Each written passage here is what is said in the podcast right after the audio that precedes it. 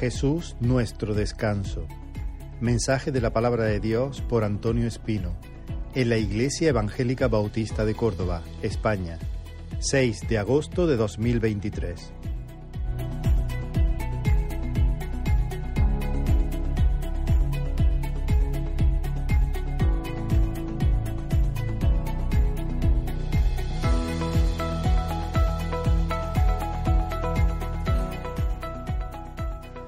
Hermanos. Es un privilegio y una gran responsabilidad, como podéis imaginar, estar aquí. La palabra que quiero compartir con vosotros hoy es un texto, un pasaje muy, muy conocido de la palabra del Señor. En cuanto que lea los tres primeros versículos, vaya a, saber, vaya a decir, ah, sí, ya sé cuál es.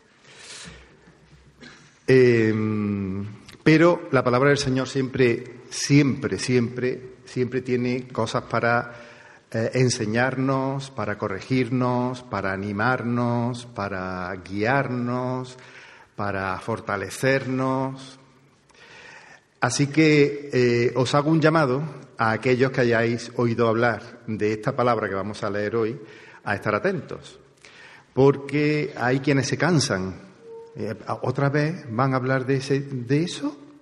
¿Otra vez van a, a, predicar de este pasaje que ya lo he escuchado 25 o 30 predicaciones de ese pasaje? Pues hermanos, sí.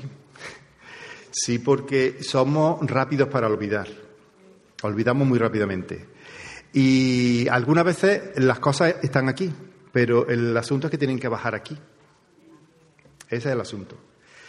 Entonces, algunas veces tenemos que repetir y repetir y volver a repetir y, necesitamos repetirnos a nosotros mismos la palabra del Señor. Yo me imagino algunas veces los discípulos, os, os imagináis los discípulos cuando iban con Jesús, la de veces que escucharon la parábola del buen samaritano, por ejemplo. Yo estoy seguro que no la escucharon una vez. Estoy seguro que la escucharon muchas veces. Lo escucharon tantas veces que se la aprendieron de memoria, por eso luego pudieron escribirla, porque, eh, porque la habían escuchado muchas veces. Así que eh, os hago un llamado a no decir, uff, otra vez este asunto, no. Vamos a, estar atentos porque la palabra del Señor siempre, siempre, siempre tiene algo para nosotros. El pasaje está en el Evangelio de Mateo, eh, capítulo 11. Mateo 11, del 28 al 30 una palabra muy, muy conocida de la que hemos oído hablar muchas veces. Mateo 11, del 28 al 30, dice así la palabra del Señor, Venid a mí, todos los que estáis trabajados y cargados, y yo os haré descansar. Llevad mi yugo sobre vosotros y aprended de mí, que soy manso y humilde de corazón, y hallaréis descanso para vuestras almas, porque mi yugo es fácil y ligera mi carga. Padre, nos presentamos delante de ti una vez más, Señor, con las manos vacías, necesitados, Señor, hambrientos. Necesitamos tu palabra y necesitamos tu pan cada día, Señor, y tu palabra es verdadera comida, eh, es comida para la eternidad, Señor. Por eso nos presentamos ante ti necesitamos, necesitados, Señor. Necesitamos que tú nos hable, que tú nos instruyas, que nos enseñe, que, no, que modifiques nuestra manera de pensar, que tú cambies nuestros corazones, que los llenes de tu fuego. Señor, necesitamos el toque de tu Espíritu Santo. Por eso te pedimos ahora que te pasees entre nosotros, Señor, que, estén, que nuestros corazones estén abiertos, tiernos a tu palabra. Señor, atentos a lo que tú nos tienes que decir hoy. Te lo pedimos, Señor, humilde, humildemente, Señor, en el nombre de Jesús. Amén. Amén.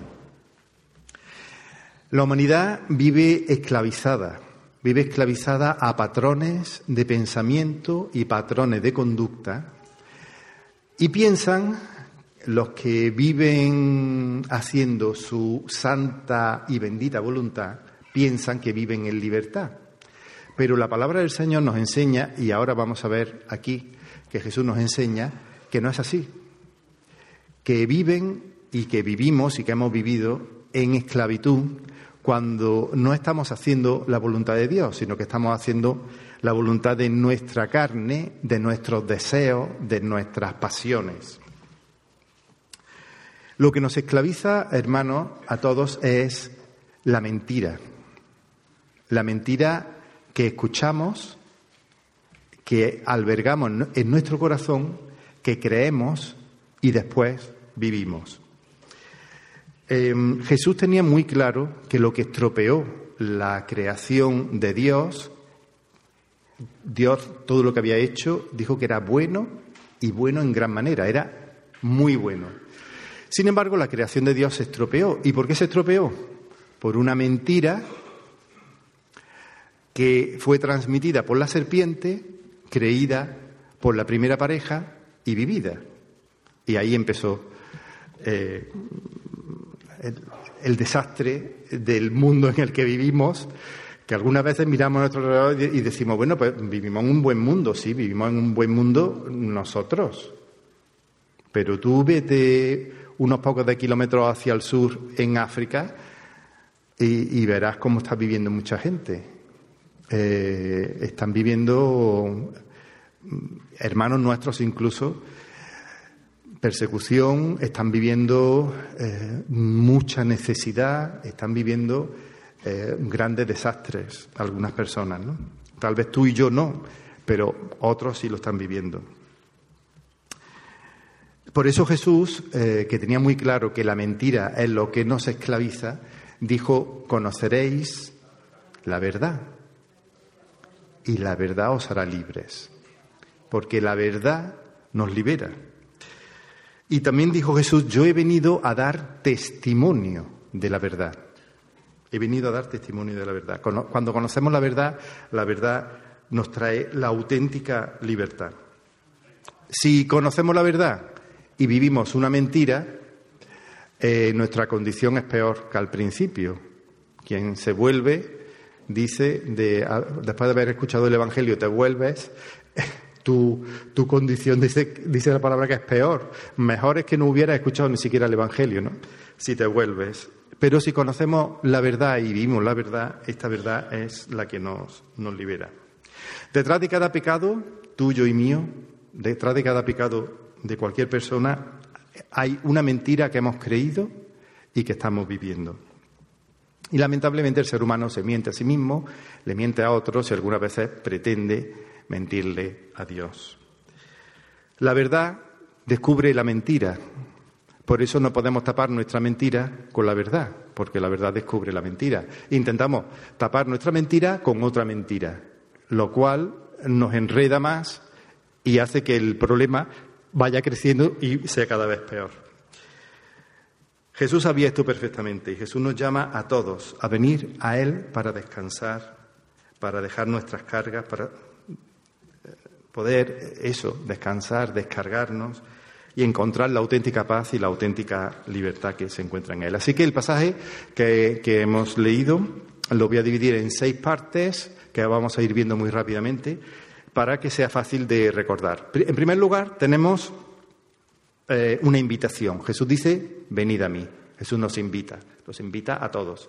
Venid a mí. En segundo lugar, tenemos una promesa o una oferta. Yo os haré descansar. Si tú vienes, yo te prometo que te voy a dar descanso. En tercer lugar, tenemos un eh, mandamiento, un mandato cariñoso. Tomad mi yugo. En cuarto lugar, hay una segunda invitación. Aprended de mí. Primero nos invita a venir y una vez que ha venido, aprended de mí. En quinto lugar, repite la promesa del principio y hallaréis descanso para vuestras almas si tú vienes, si tú aprendes, si tú pones mi yugo sobre ti, sobre, ti eh, hallarás descanso para tu alma. Y finalmente, una explicación. ¿Por qué? ¿Por qué vas a hallar descanso para tu alma? Eh, cuando dice al final, porque mi yugo es fácil y mi carga es ligera. Así que una invitación, una promesa, un mandato cariñoso, la invitación segunda, aprended de mí, se repite la promesa, hallaréis descanso y una explicación de por qué. Así que en primer lugar vamos a ver la primera invitación. Venid a mí todos los que estáis trabajados y cargados. Jesús, hermano, era muy consciente, muy consciente de que el ser humano vive cargado, cansado, porque vivimos en un mundo disfuncional Un mundo que no funciona bien. Aunque a nosotros nos parezca que sí, el mundo no funciona bien. Y cuando personas disfuncionales, porque todos tenemos algo que no funciona bien en nosotros, puede ser un problema de carácter, puede ser un problema emocional, puede ser un problema psicológico, puede ser un problema físico, de, enfermedad. Todos tenemos, mm, somos disfuncionales en cierta medida eh, o en algún área. Claro, cuando personas disfuncionales se relacionan con personas disfuncionales, ¿qué ocurre? Pues que surge el conflicto, los problemas, las dificultades, el dolor. Em, cuando Jesús se encarnó y estuvo ministrando allí en, Israel, en su tierra, él se percató de lo cargada y lo cansada que estaba la gente. Se dio cuenta. Había gente cansada de sufrir enfermedades. ¿Recordáis aquella mujer que llevaba 12 años con flujo de sangre. Imaginaos lo que es una mujer, además que dice la palabra que había visitado ya muchísimos médicos, la mujer estaba ya desesperada. 12 años con flujo de sangre y no se curaba de ninguna manera. La mujer estaba cargada, estaba cansada de sufrir. O imagina, no sé si nos podemos poner en la piel de aquel paralítico que llevaba 38 años. Media vida de ahora, una vida entera de entonces, porque ahora vivimos 70, 80 años, pero entonces era muy normal morirse con 40, 45, 50 años, era muy normal, 38 años, hermano, es prácticamente toda la vida allí, en el estanque de Bethesda, esperando, porque decían que el agua, cuando se movía el agua del estanque, eh, Dios bajaba, hacía un milagro, había gente que se curaba, pero claro, él era paralítico, no le daba tiempo de llegar al agua. Cuando llegaba al agua ya el milagro había ocurrido en otro, ¿no? Y entonces el hombre, 38 años, sufriendo. Jesús, estaba, eh, Jesús vio que había gente cansada, cargada por las imposiciones religiosas de su época. Había eh, en Israel los sacerdotes, los escribas, los fariseos, em, tenían muchísimas leyes, muchísimos mandamientos, muchas reglas, muchas cosas que había que cumplir. Y la gente estaba agobiada, cargada, aplastada por las imposiciones religiosas. Eh, Jesús vio gente cansada y cargada por el pecado, como aquella mujer, recordáis, que vino y lavó los pies de Jesús con sus lágrimas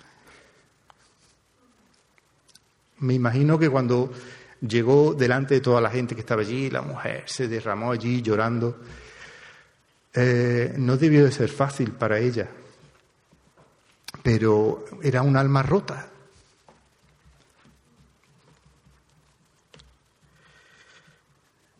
Jesús vio gente cansada, cargada eh, por su pasado, como la, mujer samaritana, ¿no? que había ido saltando de una relación a otra, había estado con uno, luego había estado con otro, luego había estado con otro, había estado con otro y había estado con otro. Y ahora con el que estaba el sexto, le dice Jesús, y el con el que está ahora el sexto no es tu marido. Buscando descanso, buscando paz, buscando. buscando. Eh, eh, se encontró con mucha gente cargada. Jesús vio a gente cargada y cansada de sufrir, por ejemplo, también la, pérdida y la muerte, como Marta y María cuando murió su hermano Lázaro, o Jairo a punto de perder a su hija, ¿recordáis? O la viuda de Naín que había perdido a su hijo. Lo más increíble, hermanos del Señor, en todos estos encuentros, cientos de encuentros que Jesús tuvo, es que su corazón mm, se, era movido a misericordia. Él no era como nosotros, que somos duros y vemos sufrimiento en alguna gente y pasamos al lado y no, no nos... Eh, estamos endurecidos porque vemos tantas cosas en la televisión, vemos tanto sufrimiento, vemos las guerras, vemos gente que matan, vemos y, no, no, nos toca el corazón, pero Jesús sí, Jesús, su corazón era tocado, era... Eh, eh, eh, eh, él era manso, él era, mm, su corazón se dolía cuando veía todo este tipo de cosas. Jesús dijo y nos dice a nosotros, porque aquí también hay gente cansada y cargada, seguro que hay gente cansada y cargada de sufrir por la enfermedad o por la pérdida o por relaciones duras, difíciles. Nos dice, venid a mí todos. Es una invitación amplia, casi universal. Todos los que estáis cargados y trabajados. Pero claro, tienes que reconocer que estás cansado y cargado. Porque si tú dices, no, yo no, yo no estoy cansado, yo no estoy cargado, yo no tengo necesidad, entonces el llamado claramente no es para ti. Pero para todos los que reconocen su necesidad, Jesús dice, venid, venid a mí. Cristo nos está llamando no a aprender una lección en palabras, sino una, una lección de experiencia, de vida. Venid a mí. Eh, no se trata de aprender pasajes de la Biblia, aprender a decir eso, versículos de memoria como si fueran un mantra mágico. Y empieza a decirlo y ocurre un, milagro, porque está repitiendo un mantra que es, que, es, que es magia. No. Jesús nos, nos invita a venir a Él, a tener una experiencia personal, una vivencia.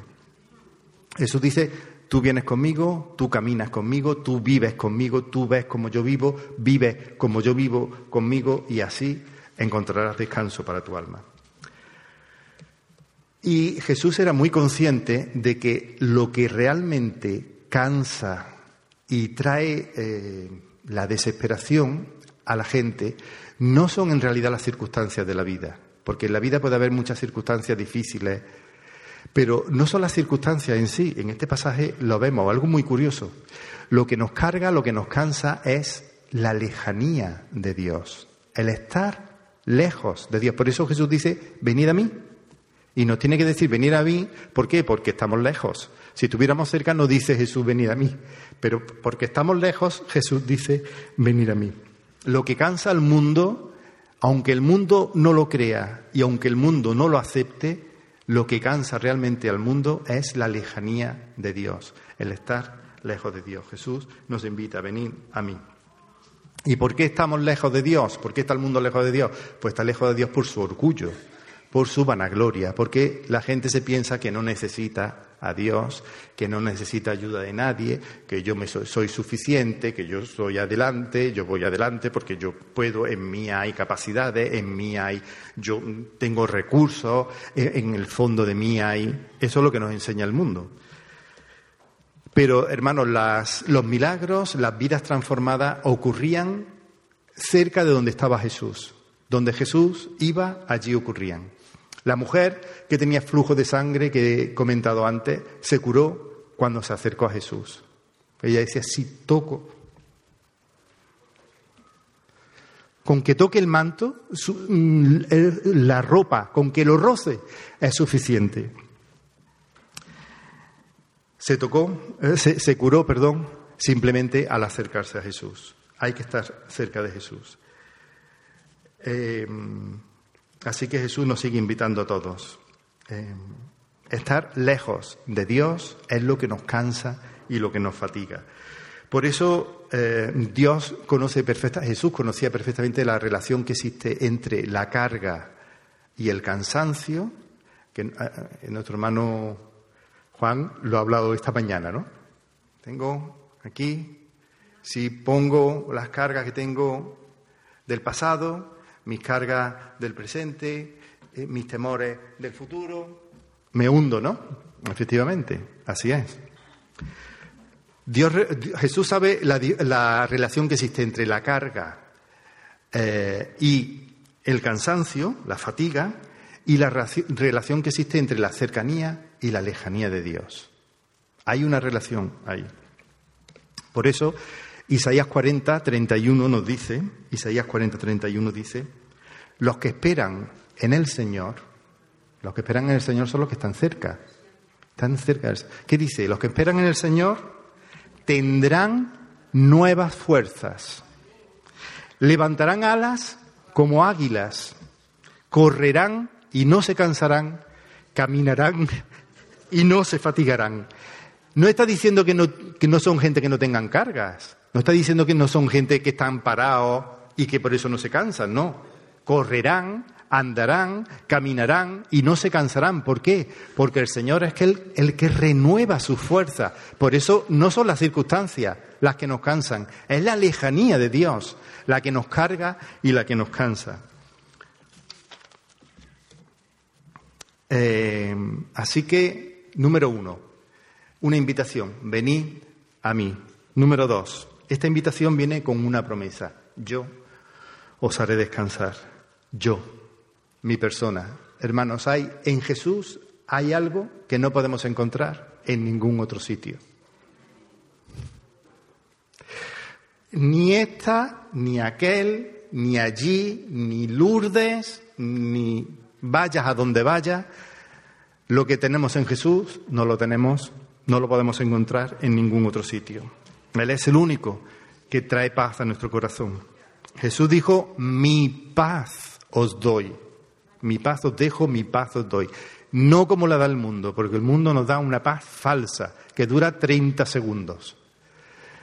Jesús nos da la auténtica, la verdadera paz. Es el resultado, esta paz viene como el resultado de saber que Dios tiene control de todas nuestras circunstancias, de todo lo que nos ocurre.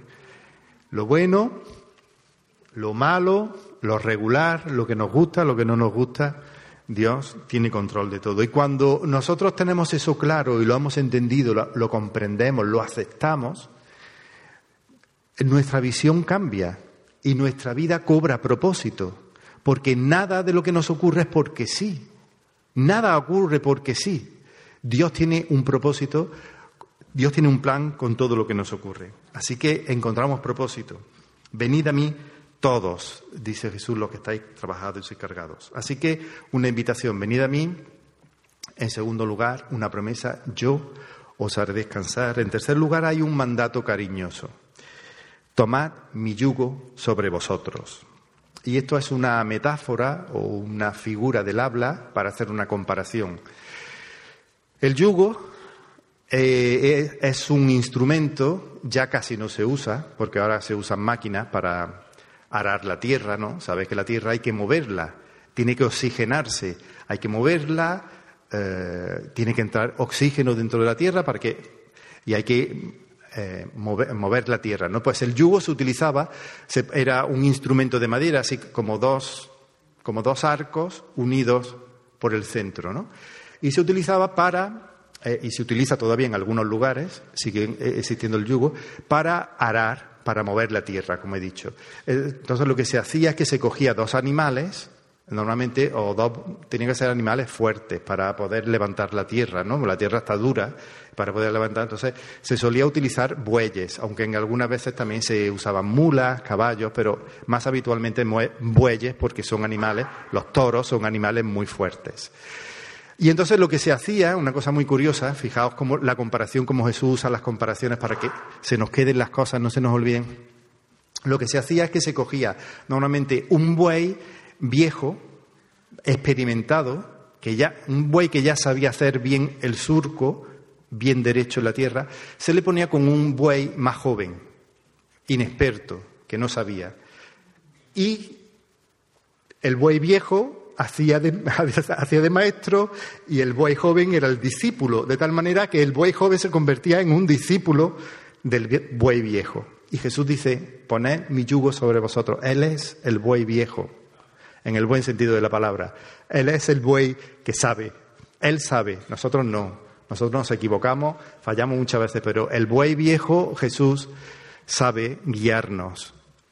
Ponemos su yugo sobre nosotros y el yugo hace referencia, hermanos, a la obediencia, a ser obedientes a la palabra de Dios, a dejar eh, el, control de mi vida, ya no soy yo quien manda, es el Señor porque Él con el yugo me va guiando por donde tengo que ir. Él va guiando mi vida. Así que Jesús dice, eh, poned mi yugo sobre vosotros.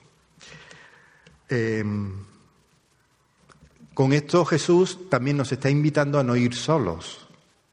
No vamos solos en la vida. El, buey no se quita el yugo. Una vez que el yugo está puesto, ya no, no se puede quitar. Así que eso es un, un gran consuelo también para nosotros, pensar que no vamos solos. El buey está a nuestro lado, nos va guiando. Él es fuerte, nos va a guiar y no nos vamos a perder. No porque seamos muy listos, no porque sepamos más que otros, como dice la palabra. El, el que ande por este camino, por torpe que sea, no se extraviará. ¿Por qué? Pues porque el Señor te va guiando, te va llevando de la mano. Así que tomar el yugo de Jesús es una invitación a venir y entregar nuestra vida y dejar que sea Él el Señor de nuestra vida, entregarle el control de nuestra vida, una auténtica sumisión a la voluntad de Dios. La auténtica sumisión, a la voluntad de Dios es lo que nos garantiza el descanso. Importante esto aprenderlo. El descanso lo tenemos garantizado si llevamos el yugo. Es decir, si nos sometemos a la voluntad de Dios, vamos a descansar. Eh, así que una invitación, venid a mí, una promesa, os haré descansar, un mandamiento, tomad mi yugo sobre vosotros, cuatro, una segunda invitación. Jesús nos invita a aprender de mí, que soy manso y humilde de corazón. Primero nos invita a venir y luego tenemos que aprender una lección. Como he dicho antes, no es una lección en palabras, no es una lección de algo que tienes que aprenderte de memoria y que no se te olvide, sino que es una experiencia. Es eh, Jesús quiere que aprendamos a vivir y a vivir bien. Eh, y nos enseña la lección de la humildad. Es una experiencia práctica. Tú vienes conmigo, caminas conmigo, vives conmigo y aprendes de mí, que soy manso y humilde. Y esto, hermanos, es una declaración impresionante porque Jesús encarnaba y encarna todas las virtudes que una persona pueda tener. Todo lo bueno, todo lo bueno que alguien pueda tener, estaba y está en Jesús. Y sin embargo, Él las resumió, las aglutinó todas en una Jesús podía haber dicho, venid a mí eh, y aprended de mí que soy simpático, que soy buena gente, que soy agradable, que soy de buen carácter, que no me enfado fácilmente. Podía haber dicho muchas cosas, pero Jesús resumió todas las virtudes en una, que soy manso y humilde. Manso y humilde es como decir lo mismo, ¿no? Soy manso y humilde de corazón. Eh, y esto, hermanos, decir esto en, el siglo I, cuando lo que imperaba era eh, quien mandaba en el mundo, quien regía el mundo era el imperio romano, era algo mm, de locos.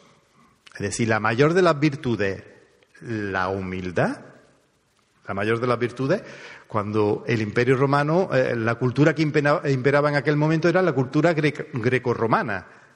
Habían eh, fusionado la sabiduría griega de los filósofos griegos, eh, gente sesuda, gente que se paraba a pensar cosas muy interesantes. Si no habéis estudiado filosofía, los que hemos estudiado filosofía, descubrimos cómo los, pensadores griegos les daban al coco y, llegaban a conclusiones incluso referidas a Dios, en cuanto a la existencia de Dios, pero todo mentalmente, por la, por la sabiduría que tenían, ¿no? Pues bien, la sabiduría de Grecia, la gracia, la belleza de Grecia, la, sofisticación del mundo griego se había unido con la fuerza y el poder de Roma.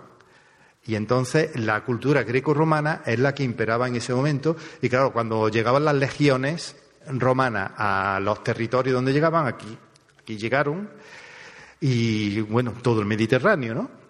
Todo el Mediterráneo, conquistaron todo el Mediterráneo. La gente se, sometía, primero se sometía por el poder de la fuerza, el poder militar, porque la, la fuerza romana, la, las legiones romanas tenían una fuerza mm, bruta tremenda, ¿no? Y el armamento que llevaban, todo era muy. el hierro, todo aquello, ¿no? Entonces sí, se sometían al principio las poblaciones por, por, la fuerza de Roma, por la fuerza militar, pero luego se sometían, con el tiempo se sometían de buen grado, porque es que la cultura que traían, la cultura griega, era muy, muy superior a la cultura que teníamos en España, los iberos, aquí, los celtas, los, los bretones, los, los germanos en Alemania, los, los mauri en el norte de África, ¿no? Los mauri se llamaban, de ahí viene Marruecos y de ahí viene mauritano y de ahí viene nuestra palabra moro, de mauri, ¿no? Era todo el norte de África. Bueno, Egipto, todos se sometieron por la, eh, por la fuerza, primero de Roma, pero luego también por la supremacía de su cultura, una cultura muy, muy superior. Pues bien, en esa cultura la virtud era el ser un hombre fuerte, el ser orgulloso, el, ser valiente, el no asustarse por nada. eso era la virtud en el mundo greco-romano. Claro, y que venga alguien diciendo que la virtud es someterte y la humildad, eso er, mm, ah, les vamos, los dejaba totalmente mm, como diciendo, ¿qué me estás contando, Jesús? Todo lo contrario a lo que me han enseñado, eso es, ahí está la virtud, en la humildad. Pues sí, Jesús les llamaba y nos llama a nosotros a ir contracorriente, a ir al contrario. El mundo va para allá. Y Jesús dice, es para allá. Pero es que todo el mundo va para allá. Señor, si es que lo estoy viendo, todo el mundo va para allá. No, no, pero el, camino correcto es para allá. Jesús nos llama a ser salmones. ¿Habéis visto los salmones? A mí me maravilla, me maravilla ese animal, el salmón. ¿Habéis visto cómo suben el río? Ellos viven toda la vida, viven en el mar, pero cuando se van a reproducir, van a desovar, suben al río, pero no al río que está junto al mar, no, no, ellos suben suben y, hasta suben cataratas. Hay cataratas altas y se ven, se ven los salmones saltando, saltando hasta que consiguen llegar arriba. Pues Jesús nos llama a, a, ser salmones, a ir contracorriente, a salir de la masa, a ser distintos, a ser diferentes. La primera eh, eh, virtud que debemos trabajar y que debemos, debemos buscar en nosotros es la humildad, como dijo Jesús. Aprended de mí, que soy manso y humilde. El famoso y conocido mm, teólogo Agustín de Hipona, en el siglo IV, decía que, mm, había tres cosas, tres mm, realidades que teníamos que aprender y comprender para entender a Dios y para vivir realmente la vida según Dios, la vida cristiana. Tres cosas que teníamos que aprender, decía Agustín de Hipona. La primera de las virtudes, de las cosas que tenemos que aprender de Dios es la humildad. La primera. La segunda que tenemos que aprender es eh, la humildad. La, primera, la humildad. La segunda, la humildad. Y la tercera, la humildad. Eso decía Agustín de Hipona. Y la razón es muy simple, hermanos. La humildad, el que es humilde, es fácil de enseñar, aprende. El que es orgulloso no. El que es orgulloso no, porque cree que lo sabe ya todo, que no necesita a nadie, que no necesita que nadie le enseñe. Jesús sabe lo que hace y sabe lo que dice. Se requiere humildad para aprender para reconocer nuestras limitaciones, para reconocer nuestros errores, para reconocer nuestros pecados. Se necesita humildad. El orgullo no reconoce. El orgulloso no reconoce nunca cuando se equivoca. No reconoce su pecado. No, no pide perdón. No sabe perdonar. Le cuesta perdonar y pedir perdón, las dos cosas, al orgulloso. El humilde no. Eh, en esto se diferenciaba, mm, bueno, era el día y la noche Jesús con los doctores de la ley de su época, porque los fariseos, los escribas, los doctores de la ley eran todo lo contrario. Eran gente muy orgullosa, gente incluso que no se quería juntar con otros, porque se ensuciaban, se ensuciaban, llevaban la ropa súper limpia, se lavaban las manos no sé cuántas veces al día y antes de comer. Gente apartada, santa, decían ellos. Eso es lo que significa fariseo, significa eso, apartado, santo. Eh, pues ellos mm, eran muy orgullosos y decían, yo he estudiado en la escuela del rabino mm, de Tarso, ¿recordáis? ¿Quién estudió en la escuela de Tarso? Gamaliel, del rabino Gamaliel. ¿Quién estudió? Pablo. Saulo. Saulo de Tarso estudió a los pies del gran Gamaliel, uno de los rabinos más importantes de su época, pero no solo, no solo estaba él, había otros rabinos también muy importantes y la gente decía, pues yo he estado no sé cuántos años en la escuela rabínica del maestro no sé qué, y se enorgullecían de sus conocimientos, de lo que habían aprendido. Y Jesús, cuando hablaba, decía, lo que yo enseño no es de mí, lo que yo enseño lo he aprendido del que me envió. ¿Veis la diferencia? De decir, yo, el maestro este, el otro, he estado estudiando aquí, tengo todos estos títulos, mira, mi despacho, todo lleno de... Mi despacho lleno de, de títulos universitarios, mira todo lo que tengo. Es lo que decían sus diplomas y sus... Es lo que decían. Y Jesús decía, yo no tengo nada de eso. Yo lo que he aprendido lo he aprendido todo de mi Padre. ¿Veis la diferencia de la humildad al orgullo? Pues curiosamente, y paradójicamente la gente veía autoridad en Jesús, siendo humilde, y no en los escribas y fariseos. Reconocían la autoridad en el humilde. Y, es importante aprender esta, esta lección de vida, hermanos, porque la humildad puede, o sea, la falta de humildad, el orgullo, puede hacer que todas las demás virtudes que tengamos, virtudes, talentos que tengamos, sean un estorbo, o se conviertan en vicios. Y me explico. Eh, si tú, por ejemplo, tienes don de liderazgo o tienes don para la música, por ejemplo, ¿no? Y tienes buena voz, eh, pero eres orgulloso, te vas a estar comparando con otros y vas a estar despreciando a otros, porque otros no alcanzan el, el nivel de, tu, de la belleza de tu voz. ¿no? Imaginaos que estuviera aquí Whitney Houston ahora, ¿no? Una mujer con una voz espectacular, ¿no? No sé si hay, posiblemente sí haya otras personas que tengan la voz más, más potente, más bonita, ¿no? Pero mm, si, una persona con, esa capacidad, con, ese talento, si no es una persona humilde, enseguida se cree superior a los demás y, mira por encima del hombro a todos los demás. Si yo tengo mm, facilidad para ser líder, ¿no? Y cuando hablo y tal, la gente enseguida dice, ah, pues sí, mira, lo que dice él está bien, venga, vamos todos con él. Tienes, tienes don de líder pero eres orgulloso, tú lo que vas a buscar es que los demás te sirvan a ti, no servir tú a ellos.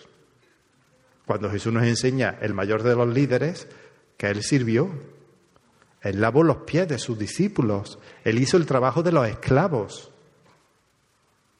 Él era líder, pero un líder que sirve. Nadie, nadie manejó jamás mejor sus privilegios, sus dones, sus talentos que Jesús. Nadie lo ha hecho, nadie lo hará. Se requiere humildad para manejar nuestras capacidades, nuestros talentos, para no enorgullecernos, hermanos. Y necesitamos humildad también para lidiar con nuestras tentaciones, porque el orgulloso cree que por su propia fuerza, por su propio poder, por su propio esfuerzo, va a vencer a Satanás y va a vencer el pecado y va a vencer la tentación. Pero el, humilde sabe que no, que no, que no, que tu enemigo es mucho más fuerte que tú, mucho, mucho más sabio y mucho más fuerte que tú. No lo vas a poder vencer nunca con tu conocimiento, ni con tu fuerza, ni con tu poder. Tiene que ser el Señor el que te capacite, tiene que ser el Señor que te dé la fuerza para manejar incluso las tentaciones. Jesús se despojó de todo su poder y de toda su gloria como Dios para hacerse como uno de nosotros. Se sometió, hermano, Jesús se sometió a todas las autoridades humanas de su época, autoridades religiosas, autoridades civiles, la autoridad de sus padres, incluso a las autoridades injustas, como Herodes, el sumo sacerdote, aquellos que le abofetearon injustamente sin haber hecho nada. Jesús se sometió a todas las autoridades. Se vació, se vació de los privilegios de su divinidad, se vació completamente de todos sus privilegios. Así que, sin, duda, eh, este hecho, el hecho de la encarnación, el hecho de que Dios, Dios eterno, Dios incontenible, Dios más grande que el universo, se hiciera hombre, dejara toda su gloria, todo su poder para hacerse como uno de nosotros, hermanos, es, yo creo que es el portento más grande que jamás hizo Jesús, porque ni andar por encima del agua, ni calmar la tempestad, ni sanar a los diez leprosos, o sanar a la mujer con flujo de sangre, el paralítico, el ciego de Bethesda, eh, la multiplicación de los panes y los peces. Podéis decirme todos los milagros que queráis que hizo Jesús. ¿Cuántos milagros hizo? Muchísimos. Resucitó a Lázaro, a la hija de Jairo, al hijo de la viuda de Naín. Eh, muchos milagros, pero el portento más grande es que Dios dejó su poder, su gloria y todos sus privilegios para hacerse como uno de nosotros, hacerse hombre y someterse a todas las autoridades humanas, incluyendo las autoridades injustas, por amor a ti, por amor a mí.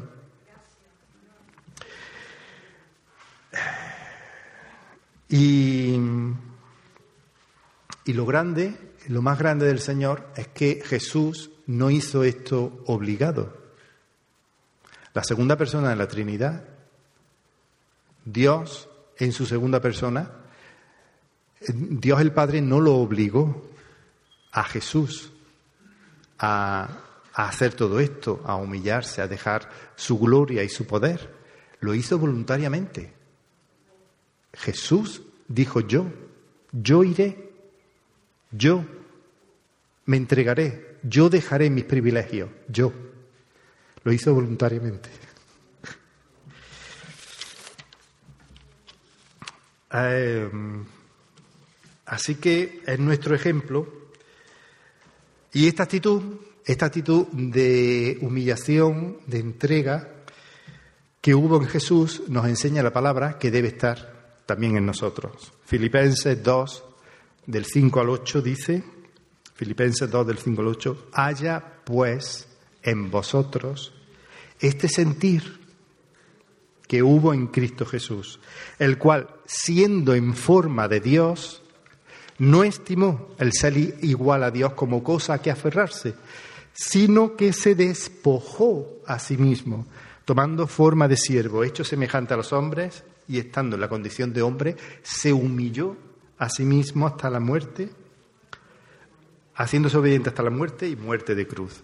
Dice Dios a través del apóstol Pablo, nos dice, haya pues en vosotros este sentir, o como dicen otras versiones de la Biblia, tened esta misma actitud, tened esta misma actitud que hubo en Cristo Jesús. y esta frase está en tiempo presente, en modo imperativo y en voz activa.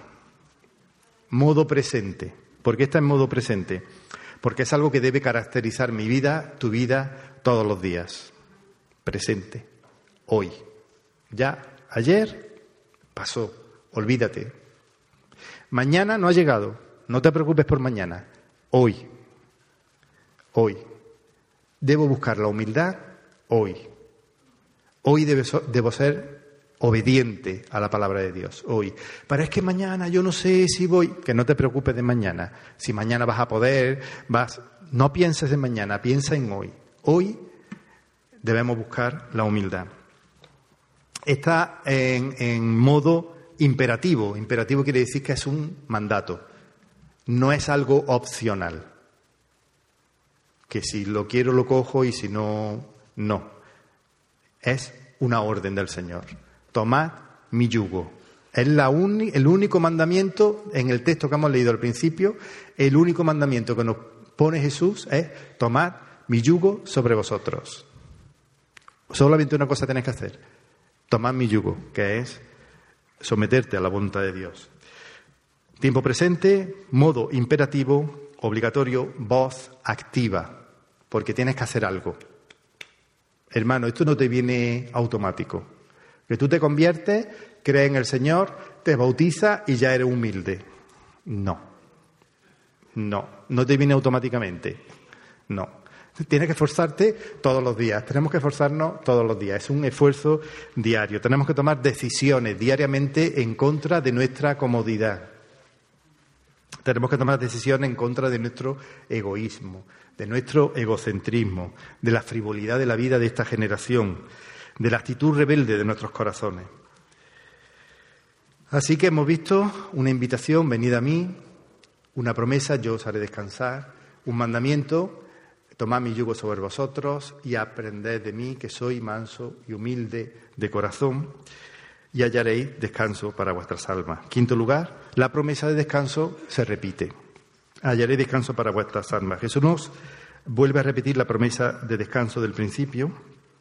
¿Y cómo es que la humildad trae descanso para mi alma? Porque Jesús lo pone como una consecuencia. Aprended de mí que soy manso y humilde de corazón y hallaréis descanso para vuestras almas. Es decir, el descanso lo conseguimos gracias a la humildad. Pues lo que he dicho antes, no lo voy a repetir otra vez, ¿no? Porque la humildad es lo que nos permite aprender y someternos a la voluntad de Dios. Os voy a contar una historia. He visto antes a los hermanos de Palma, que están aquí unos cuantos hoy. Estáis escuchando el mensaje repetido. Así que para vosotros también va lo que dije al principio no os canséis de escuchar lo mismo, porque hace una semana estuve en Palma y le compartí este mismo mensaje. Así que vaya a escucharlo todo repetido. Como digo, como dije al principio, la lección de la humildad la tenemos que aprender todos, todos los días.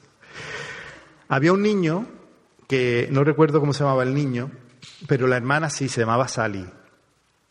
Y entonces esto es una ilustración así simpática para ver la importancia de la humildad en, la vida, ¿no? En nuestra vida como cristianos. Pues el niño tenía unos seis años y su hermana, Sally, tenía unos ocho, era un poquito mayor que, él. Entonces, un, año en las vacaciones se fueron a la casa de los abuelos que vivían en el campo y tenían mucho terreno, mucho sitio para jugar y tal, y estaban eh, de vacaciones allí con los abuelos. Entonces al niño resulta que le habían regalado un tirachinas.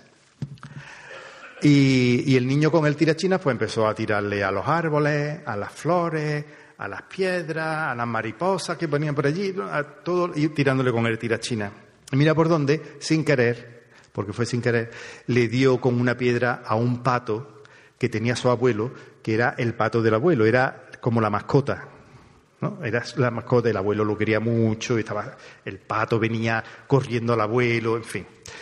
Pues le dio una pedrada al pato y mató al pato, sin querer.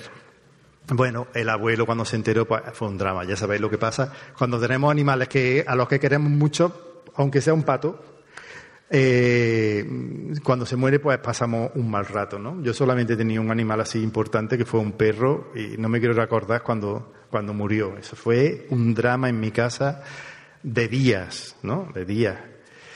Pues el abuelo, bueno, pues pasó un mal rato, pero bueno, se murió el pato del abuelo. Al día siguiente, el abuelo le dijo al niño, mira, tengo que ir al pueblo, que voy a comprar unas cosas que hacen falta, te voy a comprar unas chuchas, vente conmigo.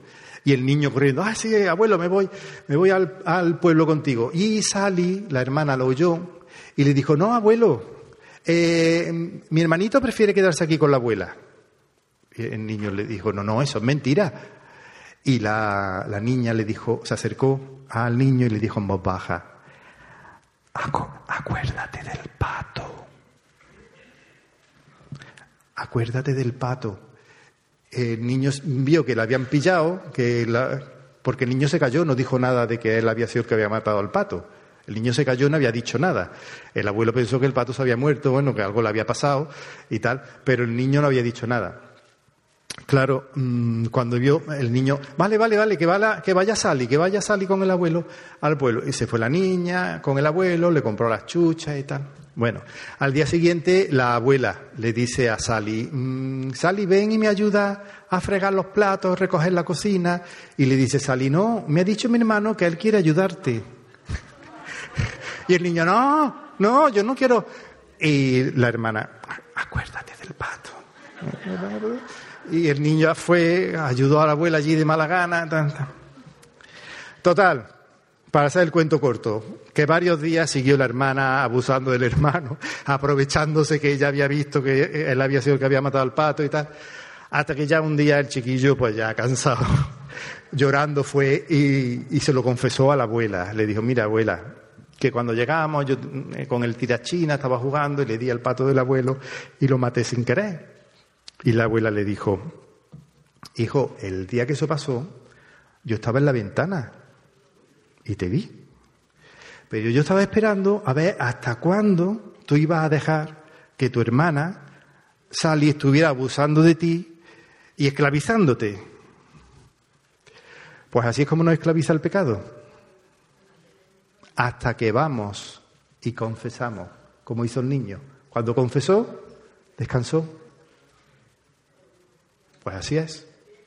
Cuando vamos a Dios y confesamos, o a nuestro prójimo, si le hemos hecho algo, vamos y le confesamos, descansamos.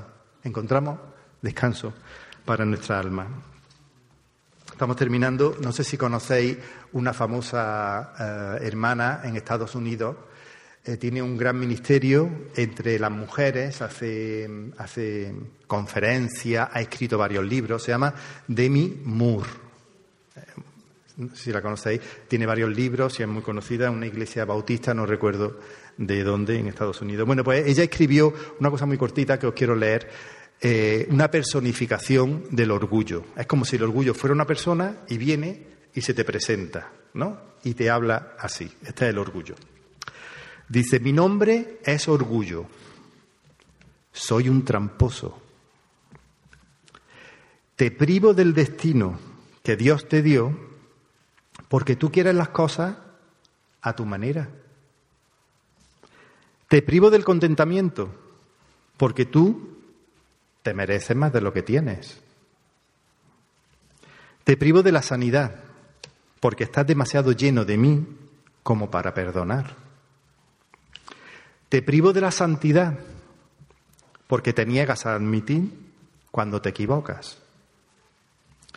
Te privo de la visión porque prefiere mirarte a ti mismo en el espejo, el vanidoso, el orgulloso, está todos los días mirándose, que mirar por la ventana a otros. Te privo de una genuina amistad, porque nadie conocerá quién eres realmente. Te privo del amor, porque el verdadero amor demanda sacrificio y el orgulloso no se quiere sacrificar. Te privo de las grandezas del cielo, porque rehusas lavar los pies de otros en la tierra. Te privo de la gloria de Dios, porque te convenzo de buscar la tuya propia. Mi nombre es orgullo, soy un tramposo, te caigo bien, porque piensas que siempre cuidaré de ti. No es cierto, yo solo procuro hacerte quedar como un necio. Dios tiene mucho para ti, lo reconozco, pero no te preocupes. Si te quedas conmigo, nunca lo descubrirás. El, final es apoteósico, ¿verdad? Dios tiene mucho para ti, lo reconozco, pero si tú te quedas conmigo, con el orgullo, no lo vas a descubrir nunca lo que Dios tiene para ti. Jesús nos enseña, a aprender de mí que soy manso y humilde de corazón. Nos invita a venir a Él y nos invita a aprender de Él. Y Jesús reconoce que la falta de humildad es una continua fuente de conflictos. No sé si tenéis a alguien en mente La, mente algunas veces eh, nos juega malas pasadas, pero también nos ayuda. Si conocéis a alguien muy orgulloso, muy... Seguro que sí. Algunos a lo mejor nada más que tienen que mirarse para adentro. o algunos, algunos a lo mejor no tenemos nada más que mirarnos para adentro. Sí. Eh, pues las personas que son muy orgullosas son personas que crean muchos conflictos, muchos problemas.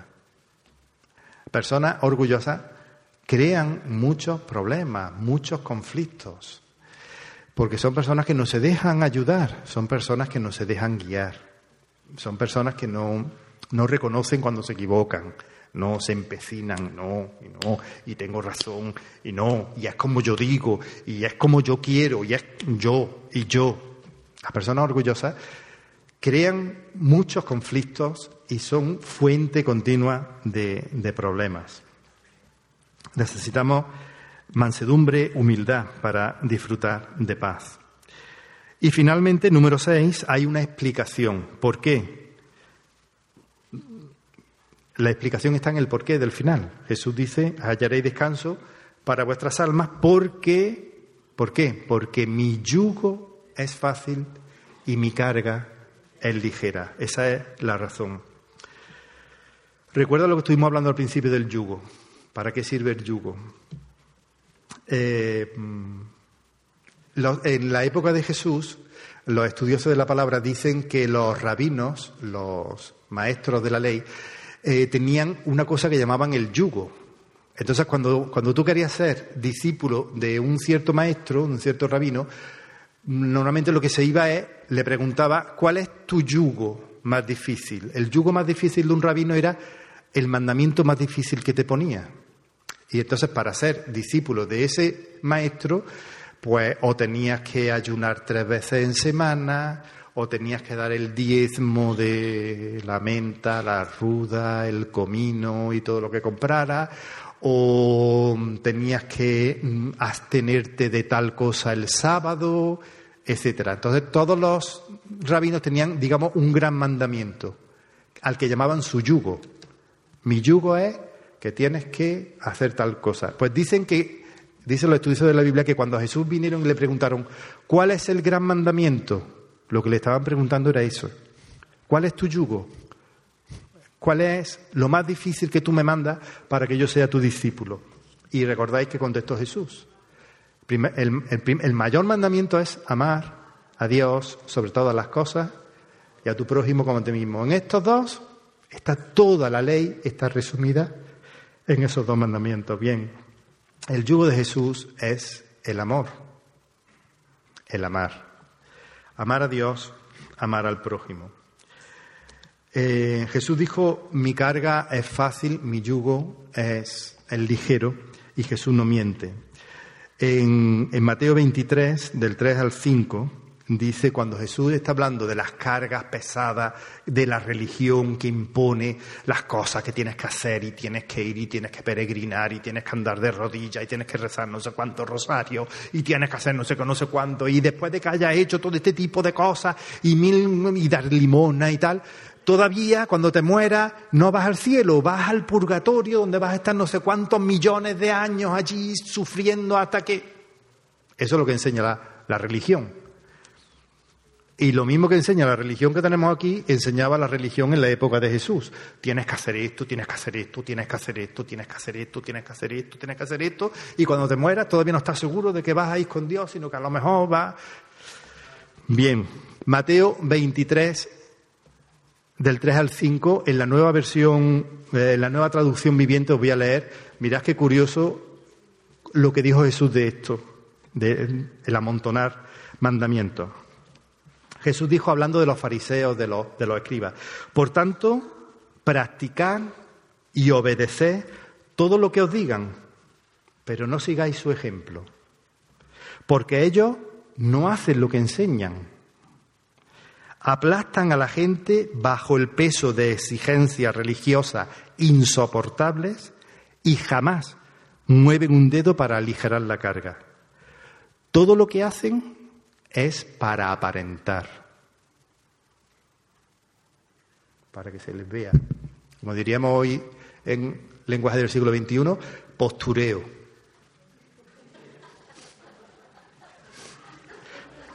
O sea, hacer la foto. Es postureo.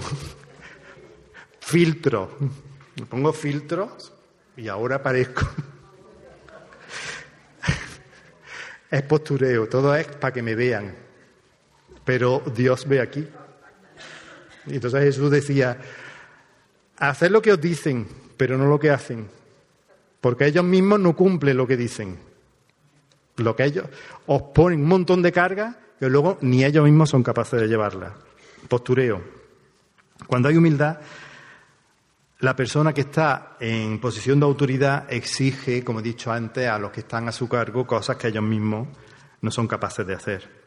Jesús dijo, mi yugo es fácil, tú vienes conmigo y mi carga es ligera. Comprobarás que caminar al lado de Jesús es fácil. La obediencia, cuando hay humildad, cuando hay humildad, la obediencia no, no es difícil. La obediencia es difícil cuando hay orgullo, cuando somos orgullosos. Pero cuando tú reconoces, mira, tú vas al médico y tienes una enfermedad y tienes algo grave y el médico te dice, hay que hacer esto, esto y esto.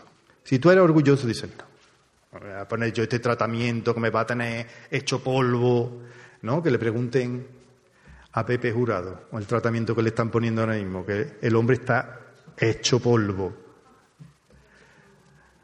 Si él fuera una persona orgullosa, me voy a poner yo ese tratamiento, no me voy a poner.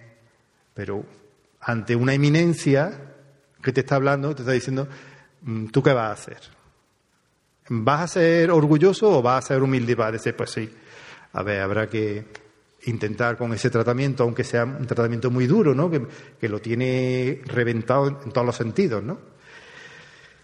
Pues la, el, eh, cuando hay auténtica humildad, me someto a la voluntad de Dios. Pero cuando soy orgulloso, no. Es lo que yo digo, es lo que yo quiero, es como yo creo que tengo que hacerlo. La palabra de Dios me dice que es por aquí, por aquí, por aquí. Jesús me dice que es para allá, el salmón, que tengo que ir contracorriente, pero es que es más fácil dejarse llevar. Que te lleve el río, te lleva la corriente. Qué fácil es ir con la corriente del mundo. Es que es muy sencillo. Y tú me pides lo contrario. Sí, es que Jesús nos llama a salir de la masa, a ser distintos.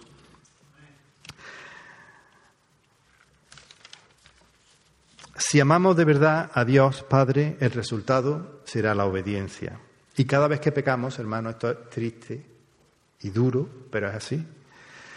Cada vez que pecamos, le estamos diciendo a Dios que amamos más nuestro pecado que a Él.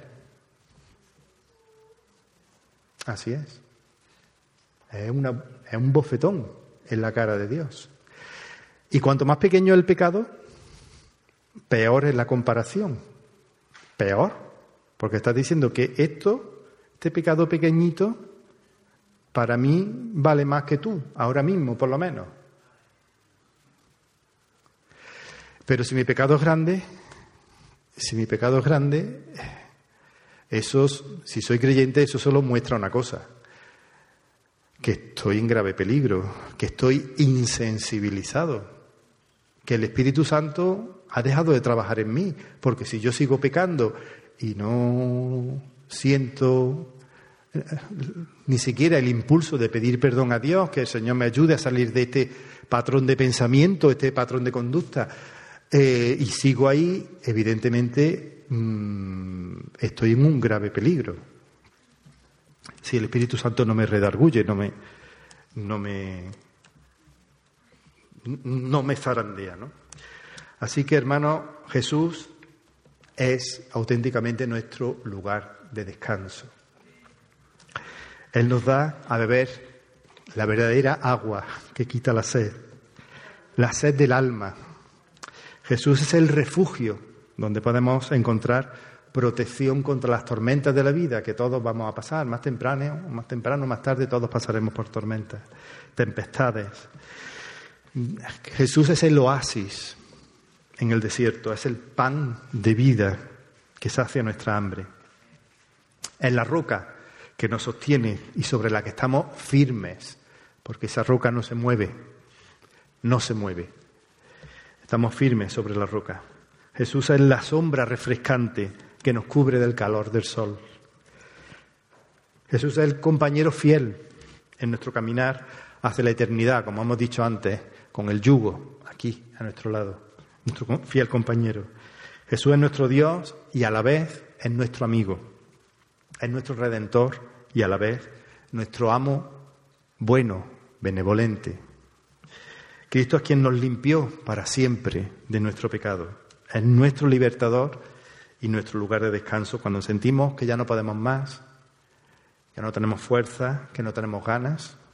Él viene con su poder, como hemos leído antes en Isaías, nos levanta, nos fortalece, nos alienta, nos anima, nos renueva, nos da nueva fuerza para seguir adelante.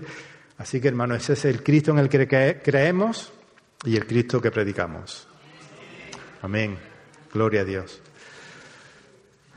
Padre, reconocemos nuestra necesidad de humildad, porque muchas veces, muchas veces somos orgullosos, muchas veces lo reconocemos.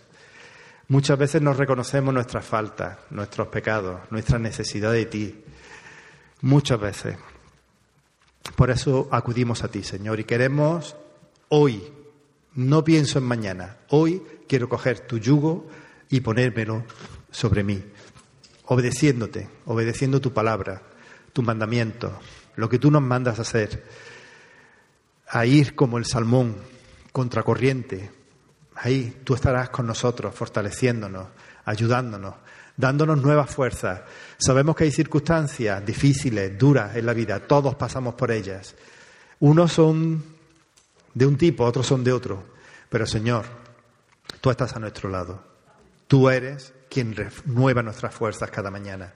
Tú nos das, Señor, la fortaleza, tú nos levantas, tú nos iluminas, Señor, tú nos encaminas, tú nos corriges también. Cuando tienes que hacerlo, nos castigas porque lo necesitamos, Señor, para nuestro bien. Padre, pero estamos en tus manos. Te damos las gracias, te damos las gracias por Jesús, nuestro gran ejemplo de humildad. En, su nombre santo, en su nombre bendito. Amén.